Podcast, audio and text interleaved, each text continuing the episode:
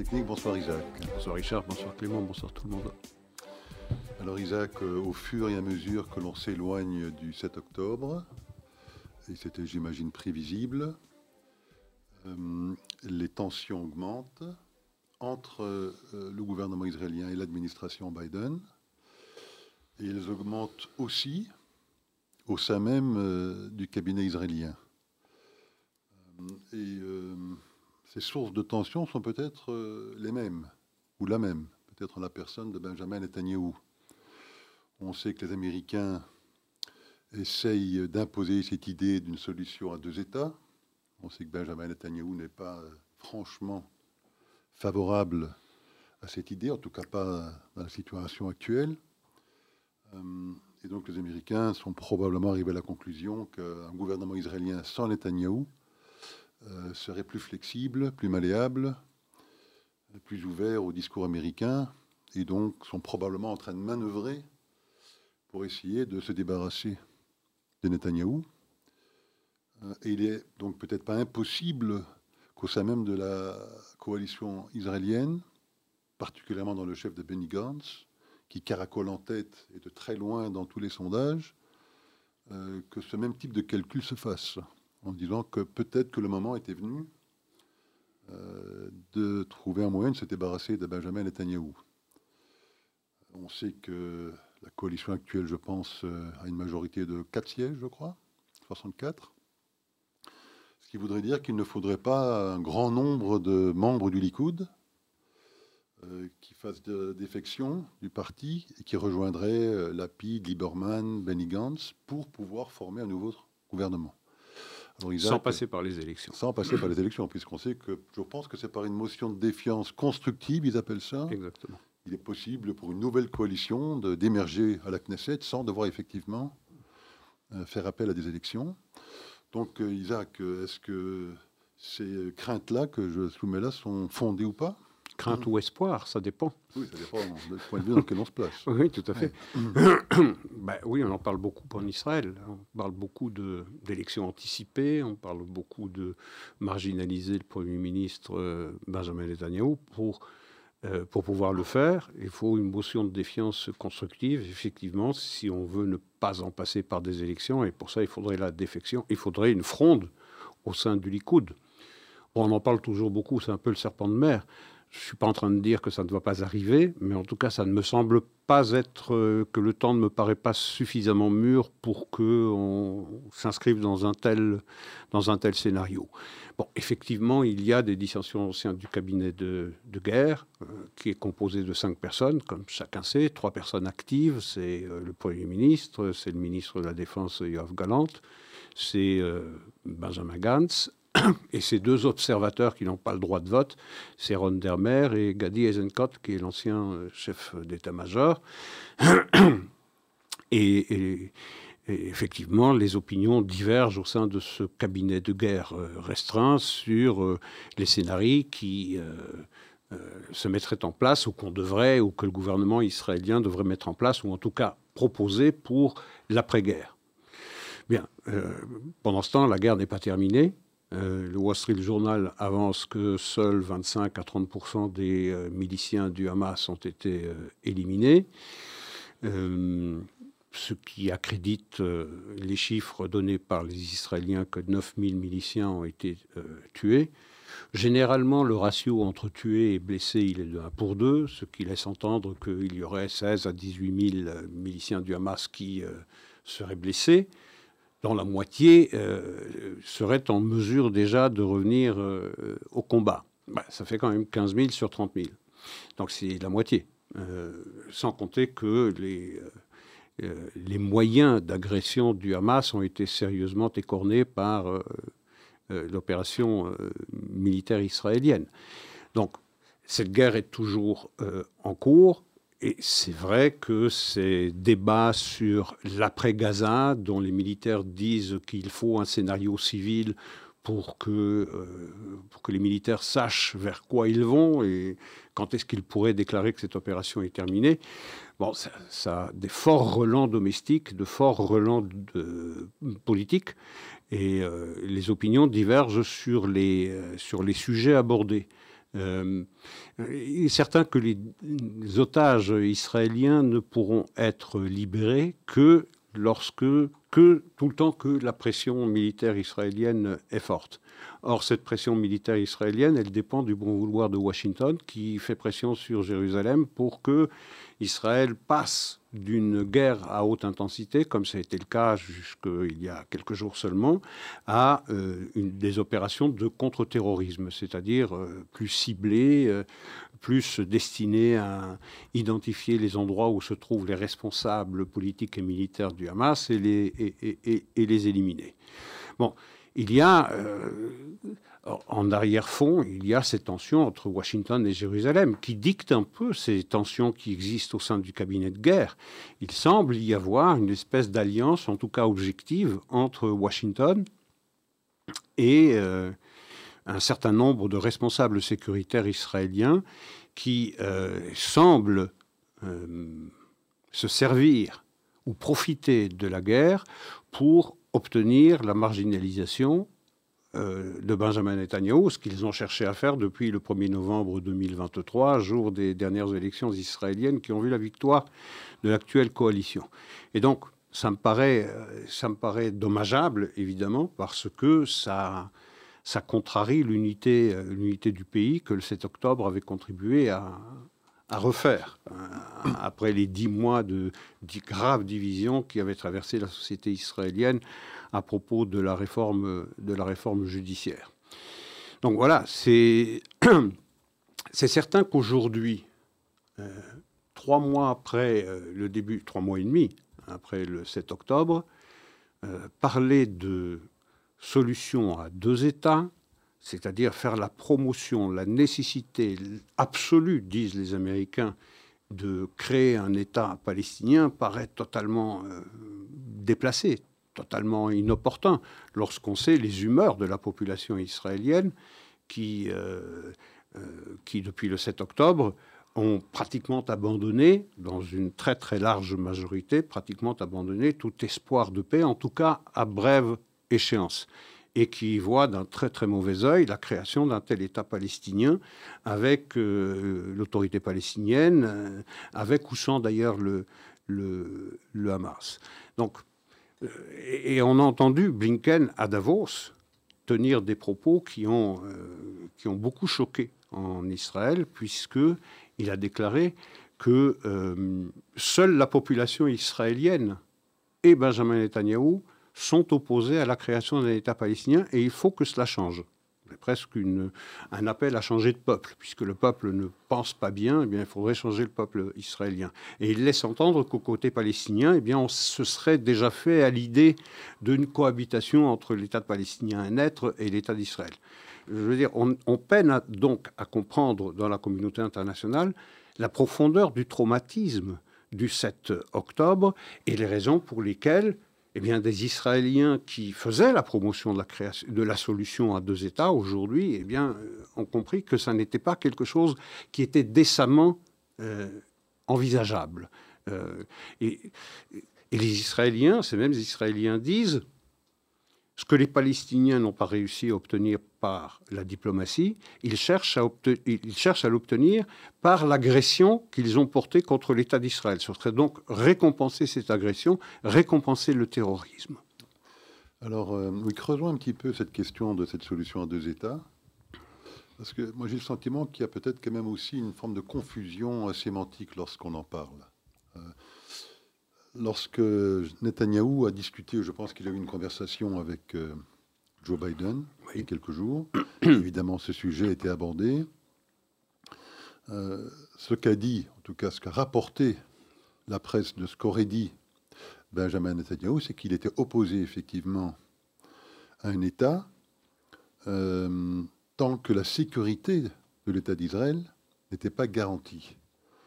Euh, et donc Biden a répondu en disant euh, que Netanyahou n'était pas idéologiquement opposé à la création d'un État palestinien, euh, mais que dans l'état actuel, effectivement, de la situation, le timing n'était pas bon, mais surtout qu'il serait peut-être ouvert à un autre type d'État. C'est pour ça que je parlais de, difficultés sémantiques, parce qu'évidemment, quand on parle d'un État, On parle de quoi? Si on veut être précis dans le langage, on parle d'un territoire avec des frontières établies, on parle d'une population et on parle d'un gouvernement qui exerce une souveraineté sur ce territoire, sur la population qui réside sur ce territoire. Et quand on parle de souveraineté, ben, il y a tous les pouvoirs régaliens habituels qui exercent tous les États du monde. Euh, L'État auquel peut-être euh, Netanyahou et d'autres, qui se disent opposés à la solution à deux États, en tout cas aujourd'hui, euh, je pense que Netanyahou avait utilisé la formule l'État moins. minus state. Minus, donc c'est plus un État. Hein. c'est l'exemple dont on parlait l'autre jour, un éléphant sans trompe. Est-ce qu'on appelle ça un éléphant ou pas? Bon. en attendant, j'imagine qu'il pense éventuellement à un État démilitarisé, un État où effectivement euh, les frontières doivent être contrôlées par l'État d'Israël parce qu'il faut vérifier ce qui est importé dans le pays. J'imagine aussi un État où euh, le système éducatif ne permettrait pas euh, à cet État minus palestinien eh d'instruire leurs enfants depuis l'âge de 5 ans dans l'objectif de tuer tous les juifs de la terre et d'éradiquer l'État d'Israël, et empêcherait, j'imagine aussi, un tel État de construire des tunnels euh, agressifs souterrains. Donc, euh, donc on parle d'État. Euh, dans la tête de certaines personnes, peut-être que eux, dans leur, dans leur esprit, l'État, ça voudrait dire un État avec tous les pouvoirs régaliens habituels. dans l'esprit d'autres, ils peuvent éventuellement envisager un État tronqué, où certaines de ces responsabilités régaliennes n'existeraient pas, en tout cas pas dans un premier temps, et qu'il y aurait un long délai avant que euh, ce pseudo-État ne pourrait effectivement euh, revendiquer un État d'État à part entière. Bien. Pour la création d'un État, il faut que certaines conditions soient remplies. Euh, il faut que les bases de ce futur État soient jetées. que, que, ce proto-État laisse penser à la communauté internationale que l'État qui va finalement émerger de, cette, de ce processus est un, euh, est un État qui ne va pas être un danger pour l'Israël voisin. Et donc, je pense que la, le paramètre essentiel, et vous l'avez évoqué, c'est naturellement l'éducation. Euh, on ne L'armée aussi, quand même. Oui, j'y viendrai, mais d'abord l'éducation, parce que tout ce qui, à partir du moment où vous éduquez vos enfants au respect de l'autre, à la tolérance, à la reconnaissance de l'altérité, toutes les autres considérations politiques ou sécuritaires sont moins difficiles à résoudre. Donc le problème essentiel, c'est l'éducation. C'est ce qu'on met dans la tête des enfants. C'est comment est-ce qu'on les fait grandir. Est-ce qu'on les fait grandir dans l'espoir de devenir des shahids, des martyrs dans le jargon islamiste, ou bien on les fait grandir dans le respect du futur voisin. Or, ce qu'on voit depuis des décennies, c'est un apprentissage de la haine et du mépris du juif. Donc il faut des décennies pour déradicaliser des cerveaux, des esprits. Parce qu'à partir de l'âge de 2 ans, 3 ans, 4 ans, euh, on instruit cette euh, éducation. On, fait cette éducation à la haine du juif. Donc la création d'un tel État, euh, elle doit s'inscrire dans une durée extrêmement longue de plusieurs générations. C'est pour ça que le Premier ministre israélien parlait de déradicalisation. Mais pour ça, il faut une volonté euh, de tous les protagonistes, pas seulement des responsables palestiniens. Or, on voit que l'autorité palestinienne, comme le Hamas, instruisent leurs enfants dans leurs écoles avec des manuels qui prônent la fin de l'État d'Israël et l'éradication du peuple juif. Donc, Comment parler d'un État quelles que soient les considérations euh, liées à la démilitarisation d'un tel État, aux garanties sécuritaires, ça me paraît euh, quelque chose qui tient à la qualité, euh, s'interroger sur la qualité de la selle avant de savoir si le cheval ira quelque part. C'est ça le problème. il faudrait commencer par ça. Il faudrait commencer par reconnaître l'échec absolu, le désastre absolu du système éducatif palestinien parce qu'il s'inscrit dans un mépris euh, et dans une haine viscérale, je dirais presque ontologique, qui trouve ses racines dans les hadiths, dans les hadiths du Coran, qui fait que Israël, le juif, n'a strictement aucun droit sur cette terre dans une, dans une géographie que ces gens-là considèrent comme exclusivement musulmane. Donc c'est ça le problème. Et, c'est ça l'éléphant dans la pièce. Vous parlez d'éléphant, c'est ça l'éléphant dans la pièce qu'on ne veut pas voir.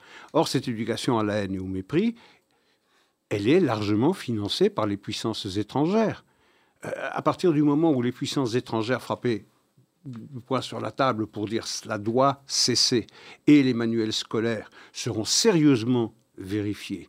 Et à l'UNRWA et tous les organismes qui sont mis en place pour aider la population palestinienne dans leur quotidien ne sont pas des, des moyens euh, d'instruction de ces enfants à la haine, ben, je veux dire, euh, parler de solutions politiques ne me paraît pas avoir beaucoup de sens. Parce que ça, ça voudrait dire que ce problème en tout cas, ce conflit, la racine de ce conflit. Elle est politique. Elle n'est pas politique. Elle est religieuse. Et, et, on fait comme si cet aspect était secondaire ou même n'existait pas. Euh, il y a ici deux philosophies de vie, deux rapports au monde qui paraissent, qui paraissent, je ne veux pas injurier l'avenir, mais qui paraissent totalement irréconciliables impossible à réconcilier deux rapports au monde aussi évidents. Euh, donc, ça, c'est le premier point. Alors, le deuxième point, si on se plaçait sur le plan strictement politique, effectivement, dans le discours de Barilan, euh, c'était en 2009 déjà, le Premier ministre israélien avait parlé d'un État palestinien à créer qui devrait être impérativement démilitarisé. Euh, aujourd'hui, euh, ou il y a quelques années seulement, il parlait d'un minus state, c'est-à-dire un État de série B, si vous voulez, qui serait privé de sa capacité d'autodéfense. Et également, on parle de sécurité, euh, de garanties sécuritaires. Mais qui va fournir ces garanties sécuritaires?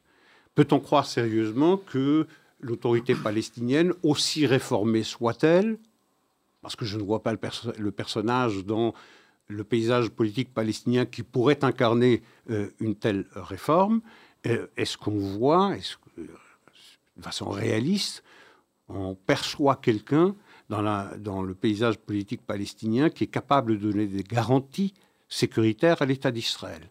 Non, pas vraiment. Euh, ou vraiment pas. Euh, est-ce qu'on voit la communauté internationale être capable de donner des garanties sécuritaires à Israël? Oui, formellement, oui, euh, sur le plan déclaratif. Mais je veux dire, que valent les garanties sécuritaires de la communauté internationale lorsque l'on songe à l'application ou à la non-application de la résolution 1701 qui a sanctionné la fin de la Deuxième Guerre du Liban en 2006. Elle n'est pas d'application 17 euh, ans ou 18 ans plus tard.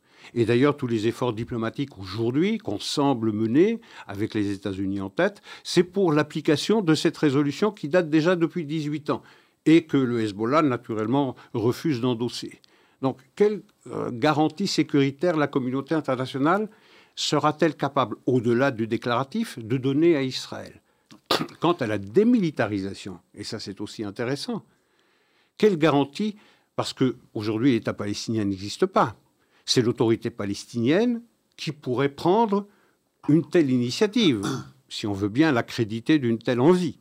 Mais si l'autorité palestinienne dit que l'État palestinien a créé sera démilitarisé, rien n'interdit au regard du droit international. Rien n'interdit l'État palestinien, une fois créé, d'invalider ce que l'autorité palestinienne leur a dit. Rien ne l'interdit au regard du droit international. Elle pourra invoquer, par exemple, que des circonstances nouvelles se sont invitées qui font que, eh bien, on annule cet engagement. Et ce sera imparable au regard du droit international, qui du reste parle de démilitarisation, jamais d'un État, mais de territoire, de zone territoriale. Donc, on voit pas très bien ce que veut dire un État démilitarisé, parce que, à partir du moment où l'État de Palestine est créé, elle pourra parfaitement dire les conditions ont changé, c'est l'autorité palestinienne qui a pris cet engagement, ça n'est pas nous. Euh, on peut imaginer qu'il y ait un coup d'État au sein de, la Palestine qui serait né et qui dit bien euh, ce que l'autorité palestinienne a pris comme engagement n'est pas valable pour nous. Et donc c'est terminé, ces, garanties sécuritaires. Et cette démilitarisation, elle est terminée. Alors Joe Biden peut invoquer qu'il y a un certain nombre d'États qui ne, qui ne sont pas militarisés. Effectivement, ils n'ont pas pour voisin euh, le Hamas ou l'autorité palestinienne. Euh, non, j'entends bien ce que vous dites, mais je pense qu'il est quand même important de faire cette distinction dans ce débat sur cette notion de solution à deux États entre ceux, je pense qu'ils sont assez minoritaires, en Israël, qui sont intrinsèquement contre. Ils ne se, positionnent pas dans une logique sécuritaire.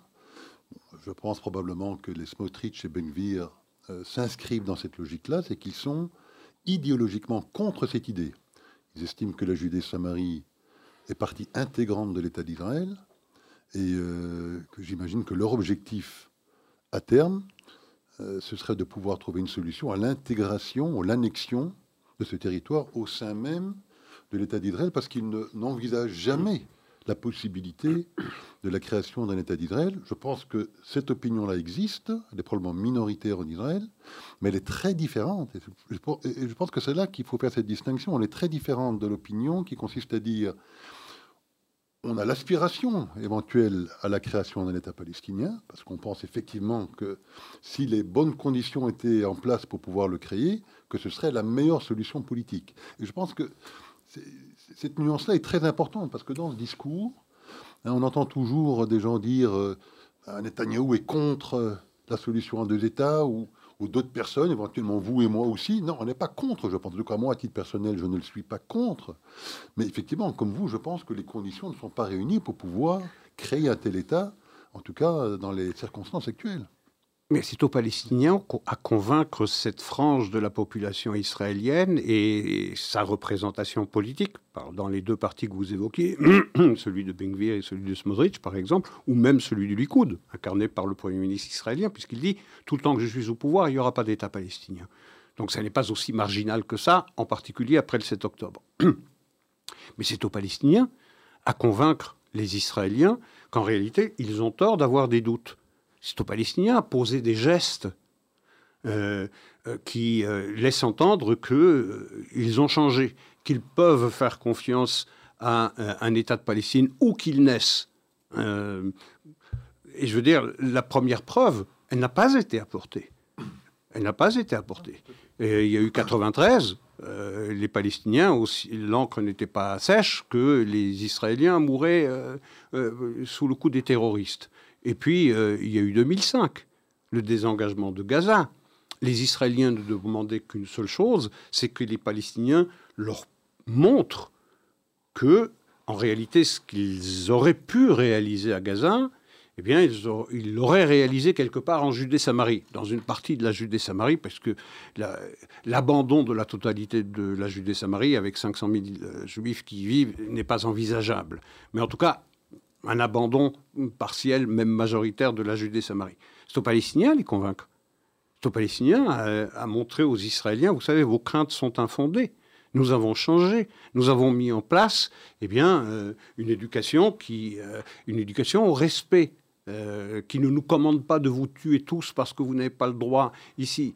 une éducation qui laisse penser que vous avez un lien euh, historique, euh, culturel, religieux avec cette terre, que vous avez votre place ici. Je ne suis pas à faire la preuve que les craintes des Israéliens sont fondées. Mais pour peu qu'ils le fassent. Ah, mais, euh, alors, c'est la vraie question. Pour peu qu'ils le fassent. Alors, on est dans le registre de la théorie. Moi, je veux bien, à partir du moment où ils font la preuve, et ils auraient pu la faire après 2005, à partir du moment où ils font la preuve que c'est un, un voisin fréquentable, honorable, avec des intentions pacifiques, et comme je considère que le peuple palestinien, pour inventer qu'il ait été il y a quelques décennies de cela, est devenu un peuple avec une identité nationale forte, je pense qu'à partir du moment où il y a cela, l'aspiration à la souveraineté me paraît légitime. Mais pour traduire euh, cette théorie en pratique, il faut des gestes. Et ce n'est pas aux Israéliens les poser, ces gestes. Les Israéliens, ces gestes, ils les ont posés. La balle est dans le camp des Palestiniens. C'est à eux à poser ces gestes-là. Je crois que cette nuance est très importante parce qu'effectivement, on, met dans le même sac des gens qui, en Israël, je pense, seront toujours, quelles que soient les conditions, sur le terrain opposés à cette idée, versus d'autres comme j'imagine vous peut-être maintenant aussi, et moi et beaucoup d'autres, sont opposés à cette idée aujourd'hui, dans les conditions actuelles, tant que les conditions nécessaires d'une sécurité absolue de l'État d'Israël ne sera pas mise en place. Ce sont deux, deux positions très différentes. Je suis d'accord avec vous, mais on, on, fait de la théorie ici. Euh, or, on est dans la pratique, on est dans le quotidien. On est dans une crainte et une défiance qui est parfaitement légitime de la part des Israéliens. Et chaque jour qui passe nourrit cette défiance. 1993, la première intifada avant, la deuxième intifada après, les propositions et les horizons politiques offerts par les Israéliens en 2000 et en 2008 qui n'ont pas été euh, euh, acceptés par les Palestiniens, euh, tout ça entretient la défiance. Donc c'est facile de parler sur un plan théorique. Oui, est-ce que les Palestiniens ont droit à un État? Bah, Il y a une partie des Israéliens qui disent, ceux que vous évoquiez entre autres, oui, il y a déjà un État palestinien. Il existe déjà, c'est la Jordanie. Pourquoi s'est-on assis sur cette option? Euh, donc, point n'est besoin de créer un mini-État entre la Jordanie et, Israël. Euh, comment va-t-on, euh, comment Israël va-t-il se comporter à partir du moment où un État palestinien est créé en Judée-Samarie? Et qu'il y a euh, des infiltrations ou des cellules terroristes euh, contre lesquelles l'État palestinien se montre incapable d'agir. Est-ce qu'on va envisager ou est-ce qu'on peut envisager l'État d'Israël qui va garantir la sécurité? C'est pour ça, euh, pour ça que toutes ces discussions aujourd'hui sur la création d'un État palestinien me paraissent un peu oiseuses. Elles me paraissent en tout cas prématurées. Il faudra d'abord à ceux qui sont les demandeurs d'un État à faire la preuve qu'ils en sont dignes. Alors, Isaac, parlons un petit peu des États-Unis. Oui. Euh, on sait que la première primaire s'est déroulée la semaine dernière, le caucus, hein, c'est un dispositif un peu particulier, qui d'ailleurs n'est pas extrêmement représentatif, parce que je pense qu'environ 120 000 personnes euh, se sont mobilisées dans cet État de 3,2 millions de personnes pour participer à ce caucus. Euh, néanmoins, Trump l'a emporté haut la main. Je pense qu'il a fait 51% des votes pour environ 21% pour DeSantis, 19% pour euh, Nikki Haley et 6 ou 7% pour hmm. Rawasmani. Dans la foulée immédiate, euh, ce quatrième candidat, Rawasmani, Vivek Rawasmani, a déclaré euh, se retirer hmm. de la campagne et a rallié la campagne de Donald Trump. et puis, surprise aussi, peut-être il y a un jour ou deux, parce que le, la prochaine primaire, ce sera demain, dans le New Hampshire. New Hampshire. Et le surlendemain, dans deux jours, ce sera en Caroline du Sud. D'abord le Nevada et puis la Caroline du Sud. Ah, d'accord. La Caroline du Sud, c'est fin février. Et puis il y a le Super Tuesday qui est début mars. Ah bon, je pensais que c'était après-demain, le Caroline du Sud. J'ai dû me tromper. Autant pour moi. Mais en attendant, euh,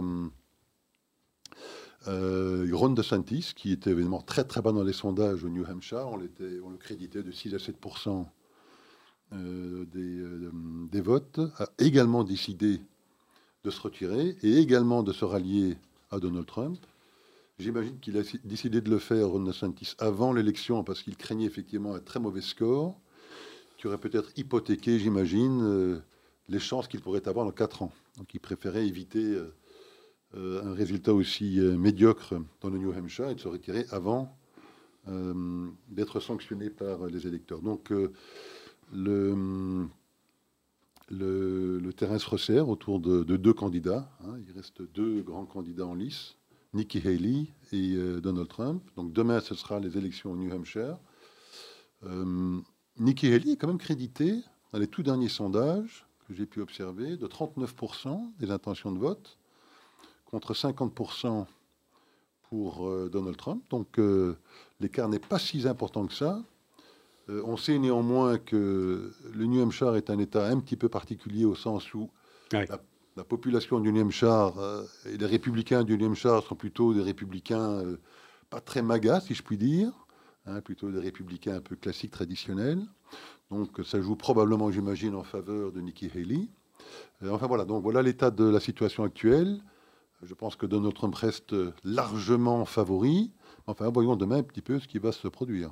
Oui, effectivement. alors, ce n'est pas une surprise que Ron DeSantis s'est décidé de, de jeter l'éponge. Je veux dire, il a pris 30 points dans la vue hein, à l'Iowa, même si effectivement, c'est pas très, très euh, démonstratif. Ça ne... Mais enfin, 30 points, c'est beaucoup. Alors qu'il avait beaucoup investi dans l'État. Exactement. Et euh, ses réserves financières, ça me nuisait aussi. Bon, parce qu'une campagne électorale, ça coûte cher, ça coûte très très cher. Il faut avoir les moyens. Et il a estimé que, eh bien, il n'avait pas de chemin, path, euh, vers la, Maison Blanche, Et vous avez raison, il a préservé de cette façon-là ses chances pour une éventuelle candidature en 2028, où il, ne où il faudra naturellement caresser le président républicain s'il est élu le 5 novembre, pour que ce soit son héritier naturel. Parce que entre DeSantis et Nikki Haley, euh, DeSantis est beaucoup plus conservateur, beaucoup plus proche de l'électeur MAGA traditionnel que ne l'est euh, Haley. Donc il veut préserver ses chances et il s'est dit, bon, euh, en tout cas, c'est pas possible en 2024. Euh, les rangs des électeurs sont trop nombreux en faveur de, euh, de Donald Trump. Je ne vais pas m'y risquer, je ne vais pas me brûler les ailes et pas insulter l'avenir. Bon, maintenant, il reste effectivement un champ extrêmement restreint. Rappelez-vous, on était parti avec 12-13 candidats. Aujourd'hui, il n'en reste plus que plus que deux. Ramaswamy a également jeté l'éponge après l'Iowa. Le, résultat de demain est très, pardon, est très important parce que Nikki Haley va voir si oui ou non, euh, même si elle perd, euh, si euh, il y a une chance en profitant de la Caroline du Sud qui viendra fin février, elle va skipper, elle va, va faire l'impasse sur euh, les primaires euh, au Nevada. Donc elle va voir dans le New Hampshire et le Caroline du Sud, en particulier le Caroline du Sud, puisque c'est son État, l'État dont elle est gouverneur. Euh, elle va voir. Elle était gouverneur. elle était, pardon, gouverneur. Elle va voir s'il y a eh bien, des réserves suffisantes pour nourrir le rêve de, d'être un, un, opposant crédible à, Donald Trump dans la nomination du représentant euh, républicain. Bon, vous dites 50 à 39 pour les sondages. Moi, j'ai lu d'autres sondages qui les donnent coude à coude, même 40-40. Et j'ai vu d'autres sondages qui donnent Trump gagnant avec 50% contre 34. Donc, faisant pas trop confiance aux au, sondages, effectivement, vous avez raison, la population du, du New Hampshire, elle est plus modérée. Les républicains sont plus modérés, sont moins euh, magas, mais il semble de plus en plus que euh, la forteresse Donald Trump paraît difficilement prenable. Euh, même si la stratégie de Nikki Haley est totalement différente de celle de Donald Trump.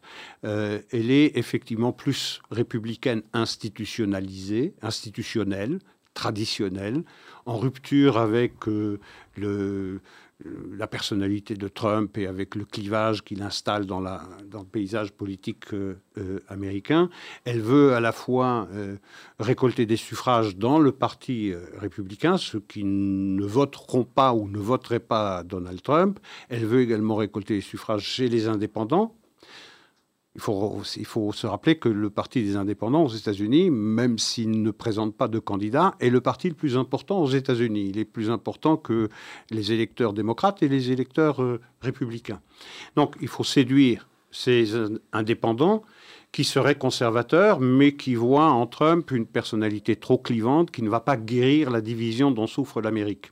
Et également récolter des suffrages chez les démocrates qui, euh, ont le droit de voter, hein, qui ont dans les primaires en New Hampshire. En tout cas, au New Hampshire, oui, et dans 20 autres États. Ah donc euh, les démocrates comme les indépendants peuvent voter dans ces primaires.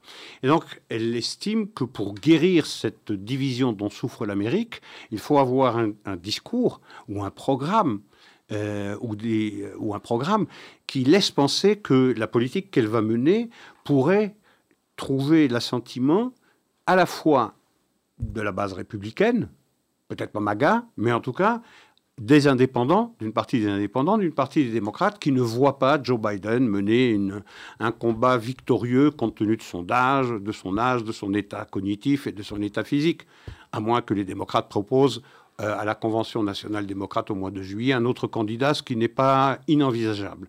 Mais donc, elle a une ambition plus rassembleuse. Elle dit euh, Donald Trump a fait un excellent mandat de 2016 à 2020, mais aujourd'hui, la priorité, c'est de guérir euh, la division américaine et Donald Trump ne va pas y contribuer. Et donc, on a deux, hum, euh, deux stratégies totalement différentes. La stratégie de Donald Trump, c'est d'assurer la, la, cohésion des électeurs MAGA. et Nikki Haley, c'est une un programme beaucoup plus d'ouverture, dont le but ultime, c'est de trouver un langage commun qui réunirait à la fois les républicains, des indépendants et des, euh, et des démocrates. Voilà. Euh, bon, à vous entendre, ça ferait une bonne colistière, parce qu'effectivement, ça permettrait aux républicains de réunir la totalité de leurs troupes, si je puis dire, et en plus, effectivement, à travers Nikki Haley, qui est une femme, euh, issue d'une minorité, euh, également peut-être, effectivement, d'avoir une force d'attrait vis-à-vis de ces indépendants, et même peut-être, éventuellement, face à un Joe Biden très affaibli, euh, d'attirer éventuellement aussi quelques démocrates centristes euh, de, ce parti pour effectivement, en tant que colistier, elle serait peut-être effectivement euh, une candidate plus que appréciable pour Donald Trump. Alors sur le papier, en théorie, oui, ça paraît séduisant parce que vous auriez une personnalité très très clivante qui s'adresserait à la base MAGA, Make America Great Again, et flanquée d'une vice-présidente qui, elle, parle à l'Amérique, parle à tout le monde. Mais je, pense que ce ticket ne serait pas bien vu par ceux qui porteraient euh, Donald Trump à la présidence parce qu'ils estiment que euh, Nikki Haley représente un peu euh, une rhino avec des talons hauts, un peu le les, les, républicains à l'ancienne, et qu'ils n'en veulent plus. Et donc je pense, mais Naturellement, je peux me tromper. Il faudrait d'abord que Donald Trump soit élu président des États-Unis, ce qui n'est pas du tout fait, euh, puisqu'il est également euh, euh, souvent dans les, dans, les salles de tribunaux. mais je pense, a priori en tout cas, parce que quand même, on se réserve quelques coups qui sont pas très très gentils hein, non plus. Vous avez dit en campagne électorale, on a vu Donald Trump réserver des, euh, des, adjectifs très très peu flatteurs sur euh, Ron DeSantis et puis adopter un ton beaucoup plus, euh, beaucoup plus suave, beaucoup plus gentil à l'égard de Ron DeSantis à partir du moment où ce dernier a dit qu'il appuyait la candidature de Donald Trump. Bon, il y a campagne électorale et puis il y a la réalité. Je pense que Donald Trump pensera d'abord à chercher quelqu'un d'aussi radical que lui, d'aussi maga que lui. Et d'ailleurs, on parle de la candidature éventuelle. Pardon Élise Stéphanique. Élise Stéphanique fait partie, puisqu'elle a eu maintenant une audience nationale le 5 décembre, lorsqu'elle a euh, sérieusement secoué les trois présidentes du MIT, de UPenn et, de, Harvard. Mais je pensais aussi à euh, Tucker Carlson. Tucker Carlson, qui est euh, probablement euh, la personnalité, euh, en dehors de Trump, qui est la plus écoutée aux États-Unis, dont chaque sortie est particulièrement suivie, écoutée, analysée, et je ne serais pas trop surpris que ce soit une personnalité aussi tranchée qu'un Tucker Carlson qui serait amené à la vice-présidente à la vice-présidence. Mais un peu comme le sujet qui nous occupait dans la première partie de l'émission, je crois que euh, la question de la vice-présidente ou du vice-président viendra, euh, viendra plus tard. Alors effectivement, on mentionnait Elise Stefanik, donc la députée de New York, hein, qui avait effectivement euh, embarrassé, plus qu'embarrassé, ces trois présidentes d'université. C'est que Claudine Gay, la présidente de Harvard, a finalement dû démissionner. Oui. Pas tellement d'ailleurs pour ses propos euh, concernant l'antisémitisme, plus pour son plagiat. Euh, mais on apprend maintenant que son remplaçant intérimaire, donc ils ont nommé un dénommé Alan Garber euh, comme président intérimaire, hein, puisqu'ils sont à la recherche de quelqu'un pour la remplacer. Alan Garber, d'ailleurs, combine tous les défauts. Hein. C'est un homme relativement âgé, blanc, hétérosexuel et juif ça fait beaucoup. Ça fait beaucoup pour une seule personne. Donc j'imagine que c'est pour ça, hein, peut-être pour euh, effectivement convaincre euh, son euh, auditoire qu'il était capable de prendre des décisions qui allaient dans leur sens, dans le sens de ces progressistes, qu'il a décidé de nommer deux task force, une pour lutter contre l'antisémitisme sur le campus de Harvard, et une deuxième, parce qu'évidemment impossible de faire l'un sur l'autre, sans l'autre, pour lutter contre l'islamophobie. Euh, mais alors, ce qui a retenu l'attention de beaucoup de personnes, surtout dans la communauté juive américaine, c'est que la personne qu'il a nommée à la tête de la task force contre l'antisémitisme est un dénommé Derek Penslar, qui est l'actuel directeur du Centre d'études du judaïsme à Harvard. Et euh, ça a suscité l'ire euh, de beaucoup de personnes parce que, accrochez-vous Isaac, Derek Pensler a fait plusieurs déclarations. la toute première, lorsque Claudine Gay était prise dans cette tourmente, était de dire que le problème de l'antisémitisme à Harvard avait été gravement exagéré. Euh, il a aussi accusé à plusieurs reprises euh, l'État d'Israël de commettre un nettoyage ethnique et d'être un État d'apartheid. Euh, et finalement, il rejette aussi totalement cette fameuse définition de l'IRA, celle qui également inclut des exemples de type BDS dans la définition de l'antisémitisme, en disant que cette définition était inacceptable et que lui euh, adhérait à la fameuse déclaration de Jérusalem, qui est une définition alternative, mais qui est, elle, effectivement, nettoyée, si je puis dire, de tous les exemples qui euh, incluent euh, la délégitimisation de l'État d'Israël en tant que tel comme étant un exemple d'antisémitisme. Enfin, voilà donc l'individu qu'il a jugé utile de nommer à la tête de cette task force. c'est Al Capone qui est chargé de garder la banque. Mm. Euh, c'est absurde. Maintenant, comment, quel crédit on peut accorder à cela?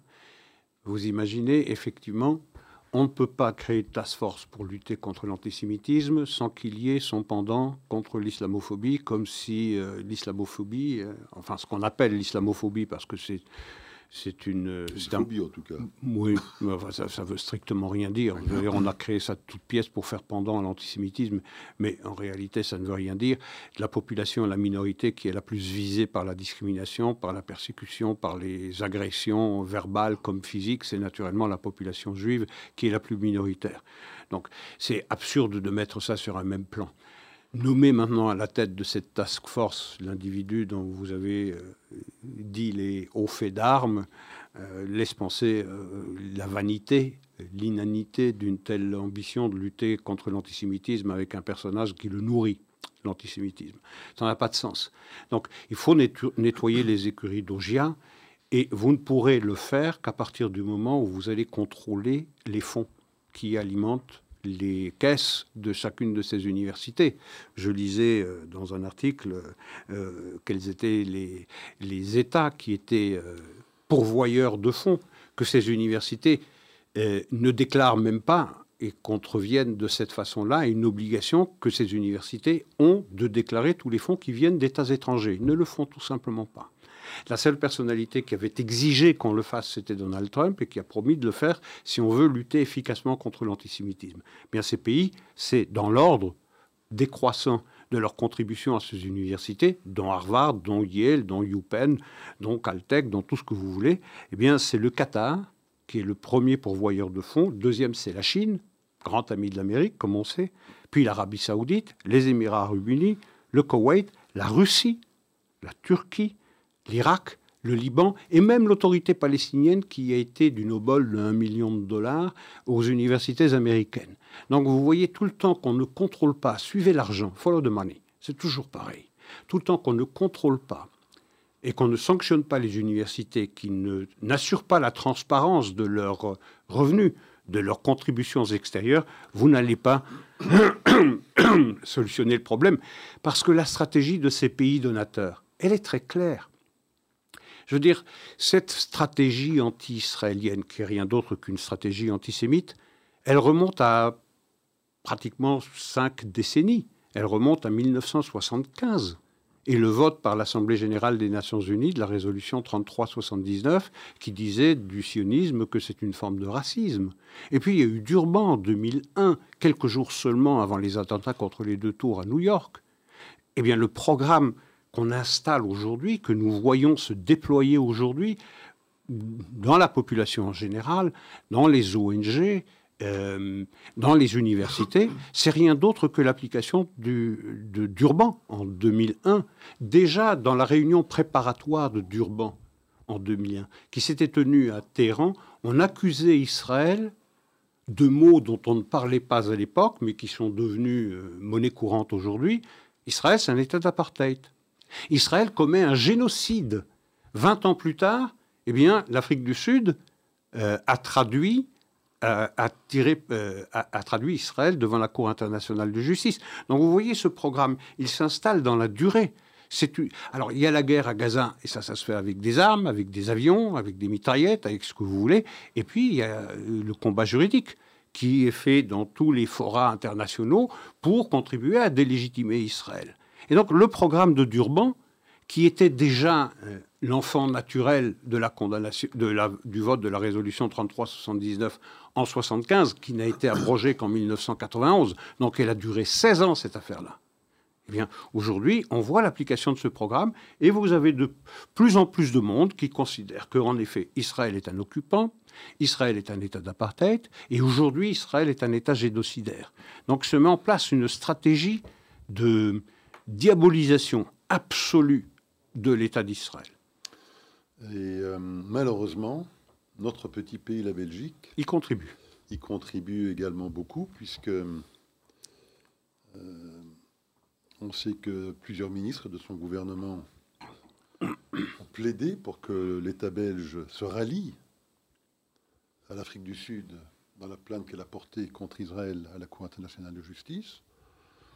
Et on sait également que le gouvernement, d'après ce que vous m'avez appris il y a quelques instants, le gouvernement belge aurait approuvé la, démarche, la démarche de l'Afrique du Sud euh, prise à la haie. Euh, alors rappelons quand même pour nos auditeurs que nous sommes en 2024. Ça veut dire 30 ans après le génocide Tutsi. Euh, rappelons aussi le rôle délétère que jouait la Belgique dans la réalisation, la mise en œuvre de, de ce génocide Tutsi, et dans la lâcheté dont elle a fait preuve, lorsqu'elle a évidemment retiré ses troupes, euh, alors que les civils rwandais, les civils Tutsis, étaient sur le point de se faire massacrer et étaient, sous leur protection. Et sous leur protection. Rappelons aussi que la Belgique est probablement le plus grand État génocidaire de l'histoire de l'humanité. C'est triste à rapporter, mais enfin, euh, lorsque le Congo était colonie belge, ou propriété personnelle. Euh, certains aiment bien se protéger derrière cet artifice-là en disant que c'était pas la Belgique, c'était le roi Léopold II qui était euh, à titre personnel, c'est pas faux d'un point de vue juridique, mais enfin on sait que tout le personnel local était un personnel évidemment belge. Rappelons donc que pendant cette période coloniale, euh, près de la moitié de la population congolaise a été éradiquée. On parle de 10 millions de personnes sur 20 millions. La Belgique, je pense, ne s'est jamais excusée. Je pense que le mot qui a été prononcé par euh, le roi lorsqu'il a visité le Congo, c'était des regrets.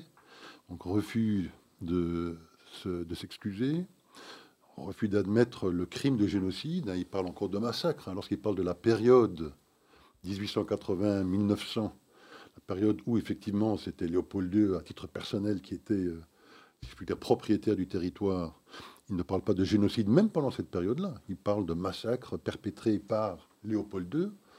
Euh, et bien évidemment, euh, personne ne parle de restitution, de quoi que ce soit. Donc voilà cet État, Isaac, qui est probablement le plus grand État génocidaire de l'histoire de l'humanité, qui s'est permis de donner des leçons à Israël. Mais tout, vous faites bien de rappeler effectivement la responsabilité de la Belgique dans euh, la jeunesse du Congo, lorsqu'elle était propriété, lorsque le pays était propriété personnelle du monarque, et puis que c'est devenu une colonie, une colonie belge. Euh, et puis la responsabilité de notre pays dans euh, l'abandon des populations Tutsis qui étaient placées sous leur garde, sous la garde des, euh, des Belges qui étaient présents au, Rwanda, Belges qui ont invité également le reste des contingents internationaux à quitter le pays, et donc d'abandonner les Tutsis à leur sort que l'on connaît. Mais bon, il n'y a personne, personne, en tout cas certainement pas en Europe, qui a les qualités requises et le passé euh, qui plaide en sa faveur pour qu'il puisse s'ériger en censeur ou en donneur de leçons de l'État d'Israël. Strictement personne. Je veux dire, le premier État génocidaire, génocide moderne, c'était l'Allemagne, avec la tribu des Herero en Namibie, au début du siècle, au tout début du siècle. Puis les Italiens, qui ont commis un génocide en Éthiopie, euh, une manière absolument abjecte. Euh, c'est peut-être le premier génocide vraiment moderne avec des forces modernes, avec des moyens modernes. Oublier les Turcs avant. vous faites bien de me le rappeler. Euh, un million et demi d'Arméniens qui ont été massacrés, euh, des déplacements forcés de population grecque euh, en, Turquie. Je veux dire, il n'y a personne qui, qui peut donner des leçons. La, répression britannique en Inde aussi, elle a été extrêmement, extrêmement dure. les Français en Indochine, les Français en Afrique occidentale, je veux dire, je ne sais pas qui peut s'ériger en juge des actions de l'État d'Israël euh, pour ce qu'elle fait et la manière dont elle se protège d'organisations qui sont ouvertement génocidaires, au vu et au su de tous. Il y a une complicité évidente, évidente, entre le Hamas et l'autorité palestinienne d'une part, dont les programmes sont absolument clairs pour tout le monde, et la communauté internationale, en particulier euh, les Occidentaux, qui savent ça. Euh, la, cause palestinienne, elle s'effondre du jour au lendemain du moment qu'elle est privée du soutien des Occidentaux. Du jour au lendemain. Ça n'existe plus. Euh, il n'y a plus de financement, il n'y a plus de soutien dans les, euh, dans les différentes enceintes internationales. S'il y avait une exigence internationale, en particulier occidentale, pour que les Palestiniens cessent euh, leurs agissements, leur guerre pour la délégitimation de l'État d'Israël, je veux dire, la cause palestinienne, elle perd tout son attrait.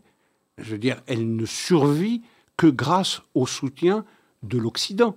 Donc il y a une complicité évidente, il y a un abandon de l'État d'Israël.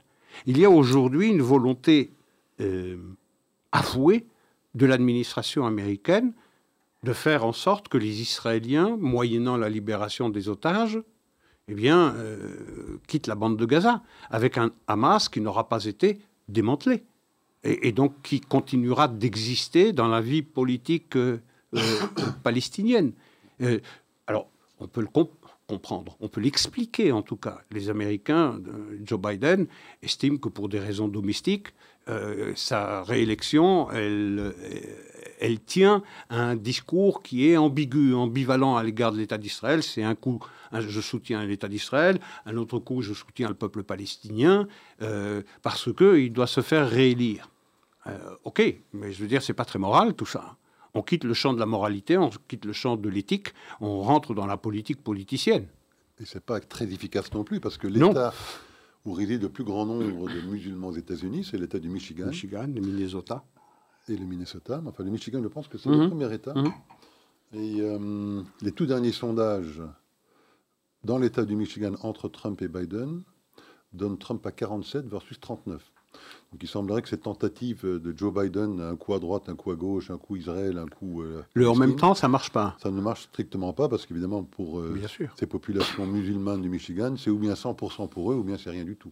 Un vrai allié d'Israël aurait dit, vous avez carte blanche, il faut impérativement, si on veut s'ouvrir des perspectives politiques, il faut non pas démanteler, mais éradiquer vous avez vu que sur un plan sémantique, sur un plan terminologique, on change de registre. On ne parle plus d'éradication, sauf dans la bouche du Premier ministre israélien. Mais dans le cabinet de guerre, chez Benjamin Gantz, chez euh, Yoav Galant, on parle de démantèlement désormais, pas d'éradication. Ça veut dire qu'on perçoit la possibilité, qu'on valide la possibilité que eh bien, le Hamas aura survécu à cela. Mais vous ne pouvez pas vous ouvrir des perspectives politiques tout le temps qu'un groupe génocidaire dont les buts sont avoués, sont écrits dans sa charte constitutive, c'est euh, l'éradication du peuple juif. Vous ne pouvez tout simplement pas. Très bien, Isaac. Bah, écoutez, je pense que ce sera le mot de la, fin, de la fin. Semaine. bonsoir à tout le monde. À la semaine prochaine. Merci.